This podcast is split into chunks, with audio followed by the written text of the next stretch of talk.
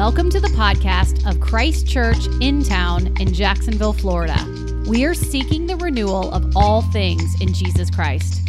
Towards that end, we are committed to cultivating personal transformation in Christ, an uncommon fellowship of racially and economically diverse individuals, and the flourishing of our neighbors. To join our local body in membership or financial support, visit christchurchintown.org.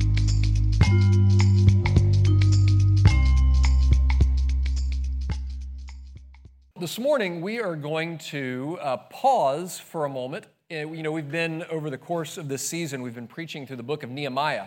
Uh, but we're going to pause that now for our services uh, today uh, and then through Holy Week uh, and on Easter Sunday. So we're going to go into the narrative of Jesus' last week, his triumphal entry into Jerusalem today, his crucifixion, his last meal with his disciples on Monday, Thursday, his crucifixion on Good Friday, and then ultimately his resurrection. And so, uh, in our passage this morning, we're going to be looking at Matthew chapter 21. It's interesting to note that if you've been with us over the course of our series in Nehemiah, you know that that, that book is about the rebuilding of the walls of Jerusalem after exile. Well, now those same walls, those same gates that were rebuilt by Nehemiah, open themselves to receive Jesus as he rides in uh, amid shouts of Hosanna. And so, if you're willing and able, would you please stand for the reading of God's word? Our reading today is Matthew 21 1 through 11. Now, when they drew near to Jerusalem and came to Bethphage, to the Mount of Olives, then Jesus sent two disciples, saying to them, Go into the village in front of you, and immediately you will find a donkey tied and a colt with her. Untie them and bring them to me. If anyone says anything to you, you shall say, The Lord needs them, and he will send them at once. This took place to fulfill what was spoken by the prophet, saying, Say to the daughter of Zion, Behold, your king is coming to you, humble and mounted on a donkey, on a colt, the foal of a beast of burden. The disciples went and did as Jesus had directed them. They brought the donkey and the colt and put on them their cloaks, and he sat on them. Most of the crowd spread their cloaks on the road, and others cut branches from the trees and spread them on the road. And the crowds that went before him and that followed him were shouting, Hosanna to the Son of David! Blessed is he who comes in the name of the Lord! Hosanna in the highest! And when he entered Jerusalem, the whole city was stirred up, saying, Who is this? And the crowd said, This is the prophet Jesus from Nazareth, Nazareth of Galilee. This is the word of the Lord. It is absolutely true and given to us in love. You can be seated. Well, on November 4th of 2016, there was a scene in the streets of Chicago that generations of Chicago natives had waited a long time for. The streets of Chicago on November 4th were filled, flooded with over 5 million people who came out to watch a parade. 5 million people. It was the seventh largest gathering uh, of human beings in one place in recorded history. Uh, narrowly edging out, interestingly enough, a Rod Stewart concert in Brazil that had 3.5 million people. But anyway, I digress. Uh, Five million people flooded the streets of Chicago. One man in an interview with the uh, Chicago Tribune said, This party has been a long time coming, 108 years to be exact. The streets were filled with joy. Uh, tears were found on the faces of young and old alike. And at the center of the parade were a bunch of relatively young men wearing odd white and blue striped shirts, pouring champagne and celebrating. If you were uh, to just drop in on Chicago, if you happened to just be there on business that day and saw five million people out there around these, this little group of people, one question you might want to ask is who is this? What's going on? What is so important about these people? And I'm sure five million or so people would have been glad to tell you uh, that this was the first Cubs World Series in 108 years. And so this is why they came out uh, to celebrate like this. Who is this? You know, a similar scene uh, shows up in our reading from the scriptures today in Jerusalem. Now, we don't know the numbers of people there. We don't think it was 5 million. Not that many people lived in Jerusalem. Uh, but we do know from, from Matthew, he tells us that the whole city was stirred up. So, however many people were there, the whole city is focused on essentially a parade. Somebody coming in, you know, if we think the Chicago Cubs have waited a long time, 108 years for, for a championship, the people of Jerusalem had been waiting for a very, very long time for what some believed was happening on this day as Jesus rode into the city. They had been at least waiting about 600 years since their exile when they were anticipating the coming of the Messiah. In some other ways, they've been waiting since David, their greatest king, left the throne and their nation began its decline. So, in some ways, they've been waiting for thousands of years. In still other ways, the people of God have been waiting since the Garden of Eden. When our first parents, Adam and Eve, were uh, sinned against God and were kicked out of the garden, and God promised them that one day the seed of the woman, a descendant of the woman, would crush the head of evil. They'd been waiting for this day when someone would come as the true king, not only of Israel, but of the whole world. And so, in this scene, as, as Jesus rides in and the whole city is stirred up, the people are asking the same question uh, that you might have asked in Chicago Who is this?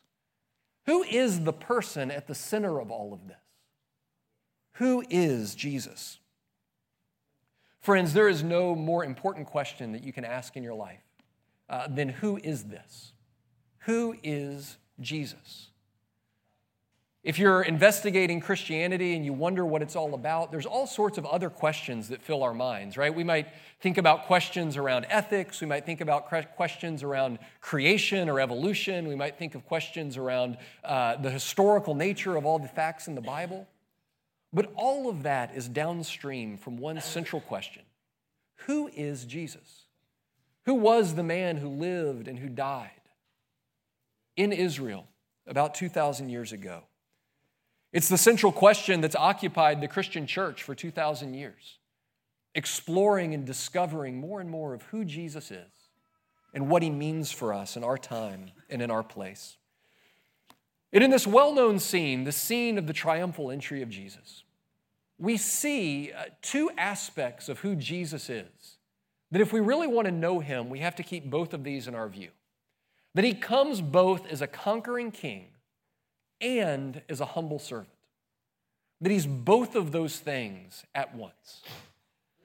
The author of Revelation describes Jesus in his vision as both a lion and a lamb. Lion like power and might and authority, combined with lamb like gentleness and humility and service.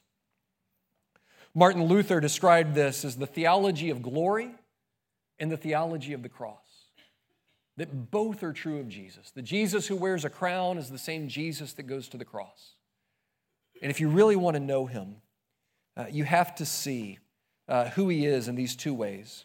Because ultimately, only somebody who, who holds both of these things together can be the Savior of the world. One who's both powerful enough to undo the mess that we've made for ourselves, and one who's gentle and loving enough to take our burdens onto himself and to walk that road. And so, first, uh, this story shows us Jesus as a conquering king. This scene is so full of Old Testament allusions. It's rich. Uh, the, the author Matthew is painting a picture.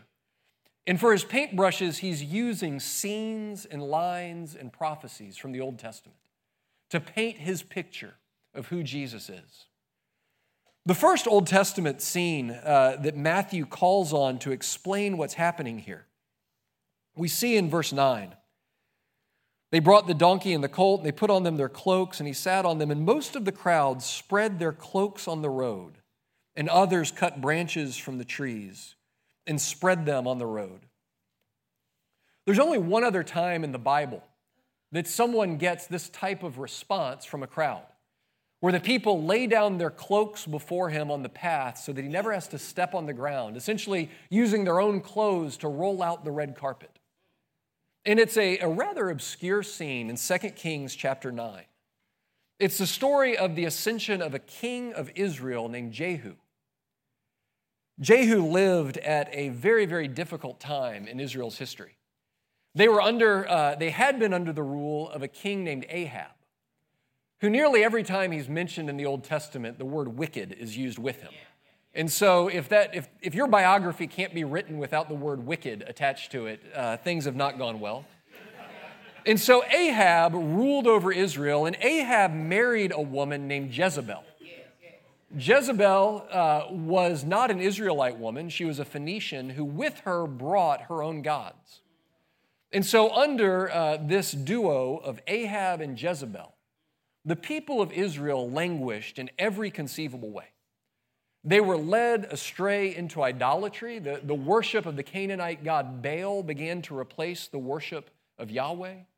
The poor suffered under them as the rich got richer off the land while they uh, pushed the poor down. And so Ahab and Jezebel led God's people further and further away from their God. By this time, by the time that Jehu becomes king, uh, Ahab has died and now his son is king, but Jezebel really is the one ruling over the kingdom from behind the scenes. And so, uh, members of the, uh, the school of the prophets under Elisha go and they anoint Jehu to be the new king. And Jehu has one job it's to get up and to go and to kill all of Ahab's descendants and Jezebel, to deliver God's people uh, from this tyrannical and idolatrous reign.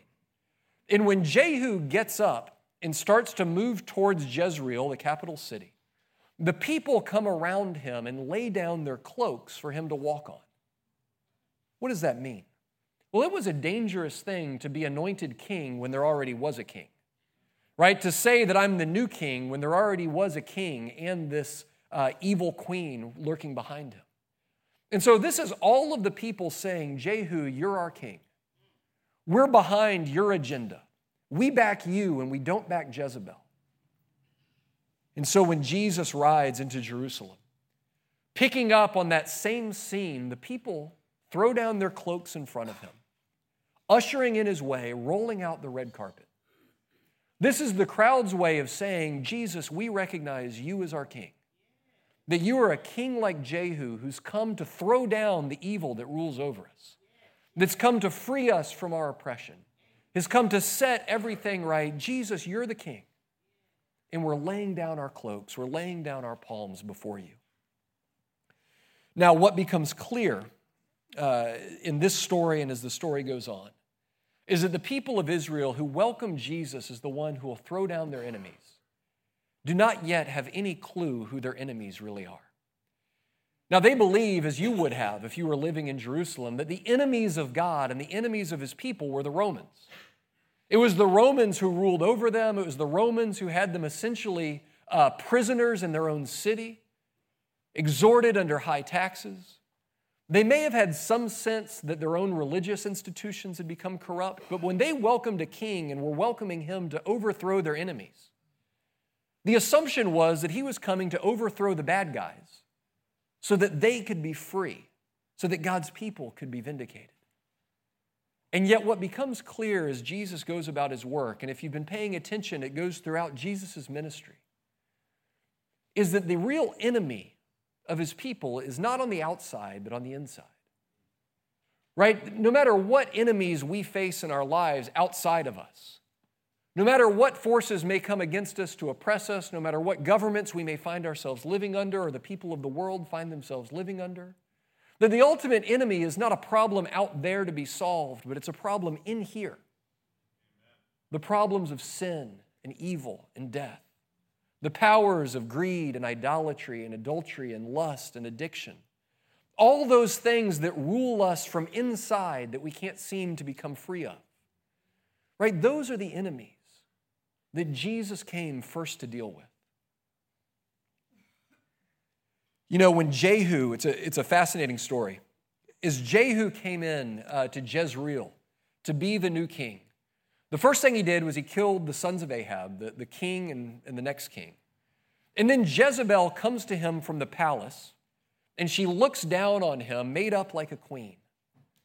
And Jehu rides up, and he looks up to her in her window in the palace, and he just says this He says, Who in there is with me? And two of, her, two of her attendants, two of her servants, throw her out of the window, uh, down to her death. Right? So, So when the people when the people of Israel welcomed Jesus as the king, maybe they thought that he was going to do something like that with Caesar or with Herod. But instead, and the reason I think ultimately that the crowds could not tolerate the kingship of Jesus is that he said that what rules over you is not some Jezebel out there that has to get thrown out, but there's something inside of you that has to get thrown down. It's not an external queen, it's your own pride, it's your own arrogance, it's your own commitment to rule your own life that ultimately has to get chunked out of a window and plummet to its death. Because your life can't bear two kings or two queens. That Jesus comes as the king to overthrow all of us who would be kings and queens of our own life. The other Old Testament allusion here speaks to how Jesus' kingship works. If you look at verse 5, uh, we'll start in verse 4. This took place to fulfill what was spoken by the prophet, saying, Say to the daughter of Zion, Behold, your king is coming to you, humble and mounted on a donkey, on a colt, the foal of a beast of burden.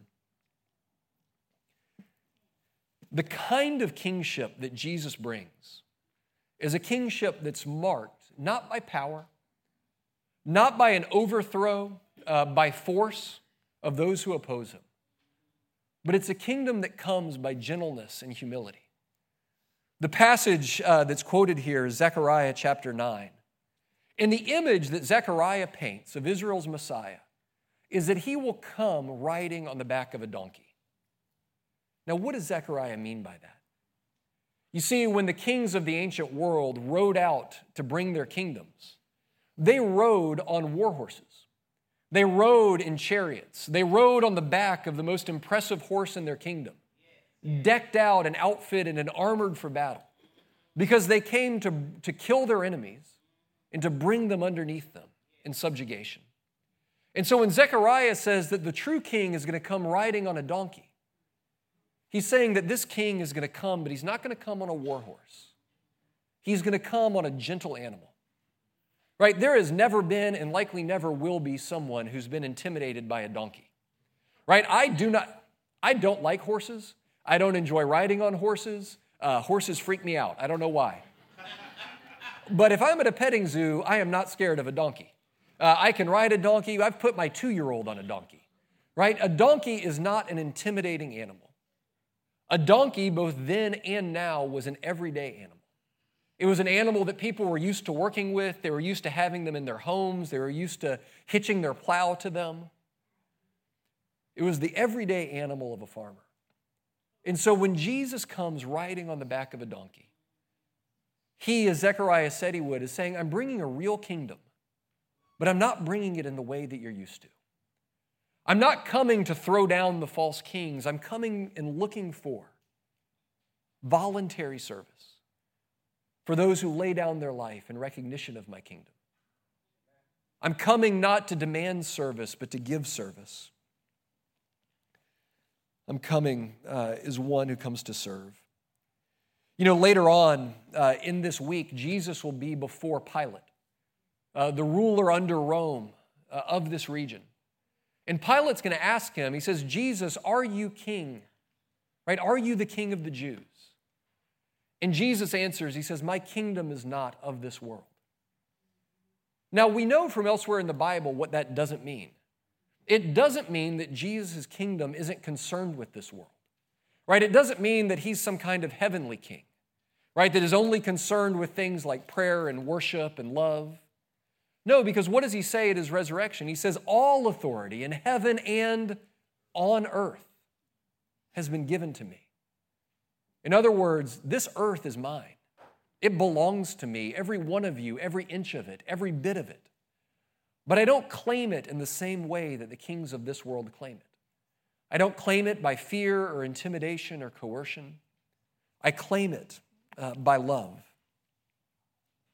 Because Jesus not only comes as a conquering king, he also comes to us as a suffering servant.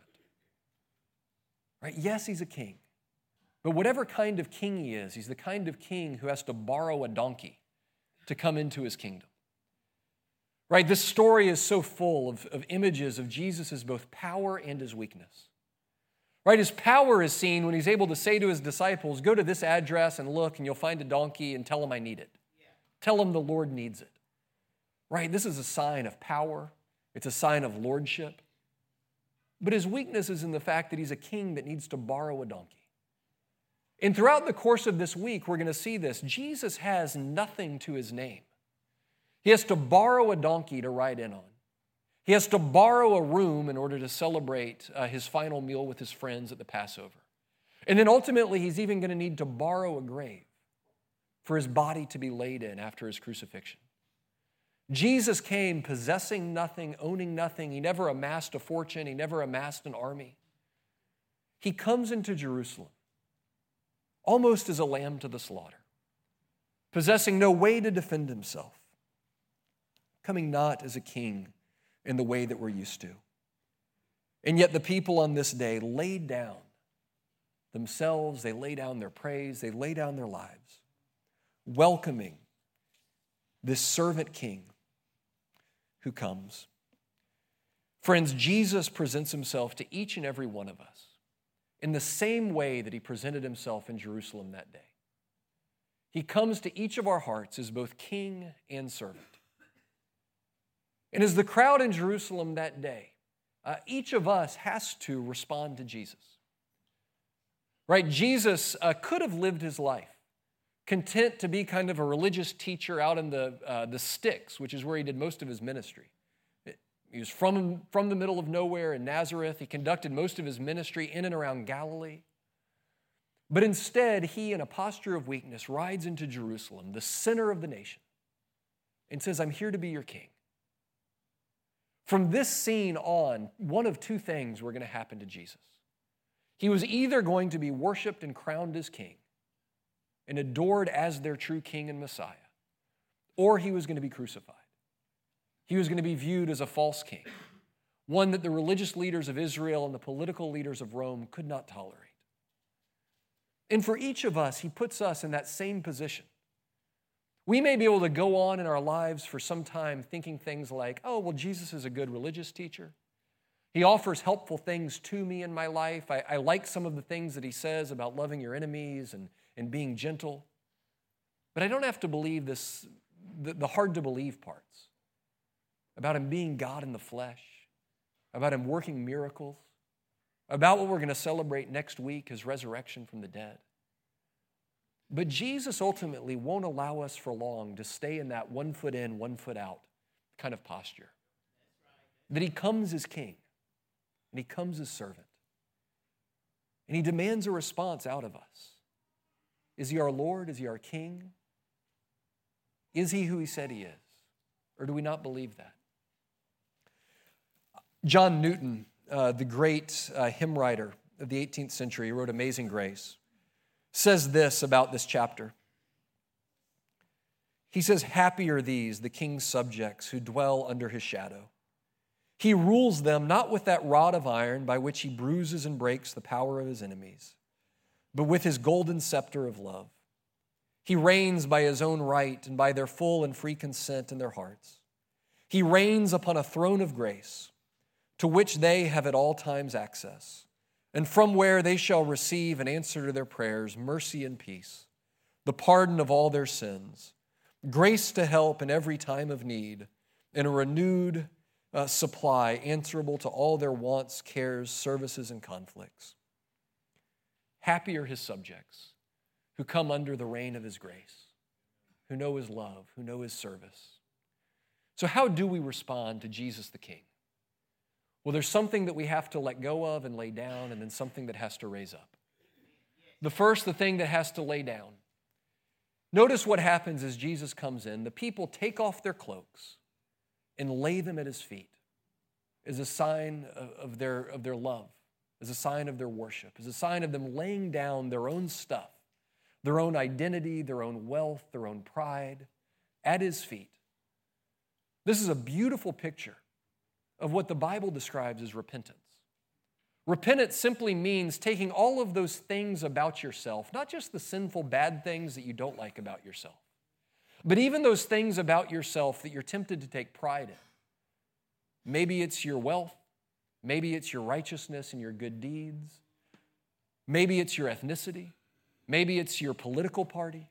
Maybe it's the things, all those things about yourself that all human beings are prone to look at and say, because of these things, I'm a good person who has worth.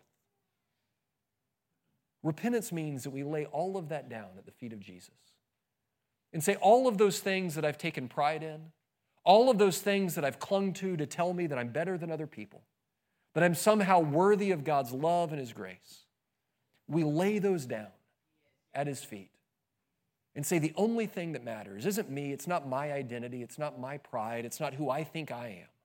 It's not that I think I'm a somebody, but it's laying all that at Jesus' feet and saying, Jesus, you alone are king. You alone are everything. So that's what we have to lay down is our pride and all the things that we've taken pride in. And the thing that has to rise up out of us is the same thing that rose up in the crowd this day the cry, Hosanna to the Son of David. Blessed is he who comes in the name of the Lord. Hosanna in the highest. Hosanna in the highest. Uh, the second century uh, church father Jerome says that Hosanna in the highest, you know, we've said Hosanna means God save. And he believed that in the highest meant God save the entire world, save absolutely everything. Don't just save these people in Jerusalem this day that are crying out. This is a cry not just for the Israelites to be saved from Rome, but God save in the depths, God save in the heights, God save as far to the east and to the west. God save the whole entire world, the earth and the heavens together. God save everything. Hosanna, highest, highest salvation. And it's rooted in this prayer Hosanna to the Son of David. The Son of David was, of course, the title that Jesus bore as the true King of Israel, the son of their greatest King David.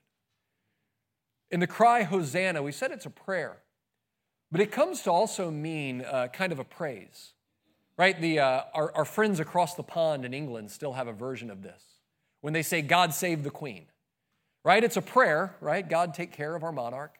Uh, but it's also, it's also a, a, an exclamation, right? A sign of loyalty to the king. And so when they cry out, Hosanna to the Son of David, it's saying, Jesus praise you, but also God save this king.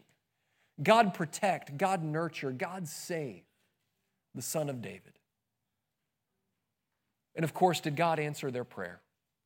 That God would save Jesus. Well, for a long time, uh, as we're going to celebrate this week, it doesn't look like it. Right? It looks like God uh, didn't hear this prayer. Because from everyone, from every external view, it looks like Jesus is abandoned.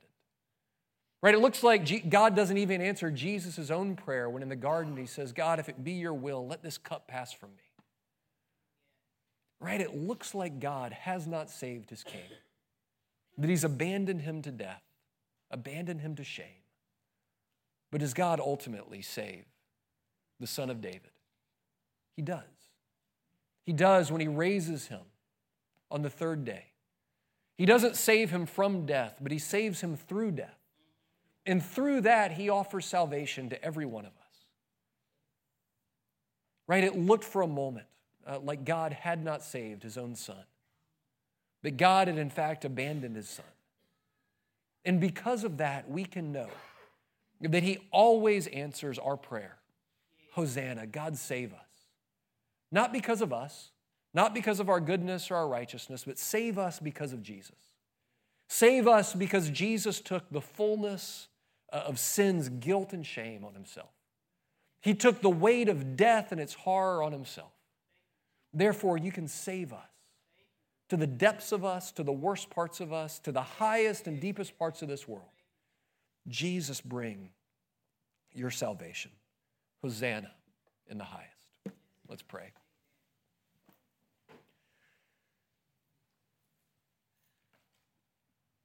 Lord Jesus, we admit that there's so many things that we cling to in our lives that we believe make us better than other people, that are sources of pride and arrogant boasting in our own hearts.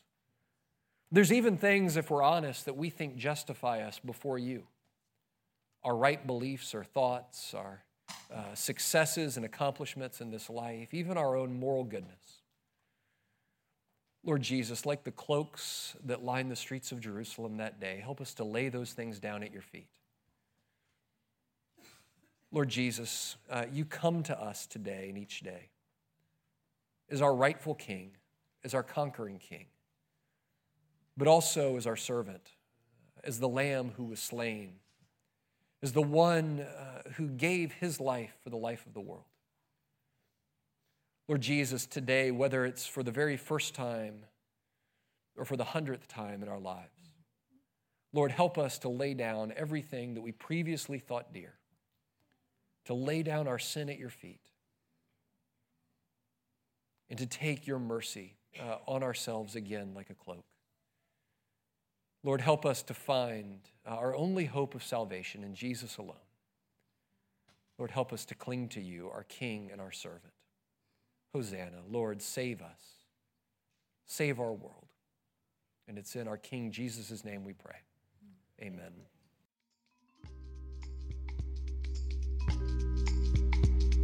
Thank you for listening to our podcast.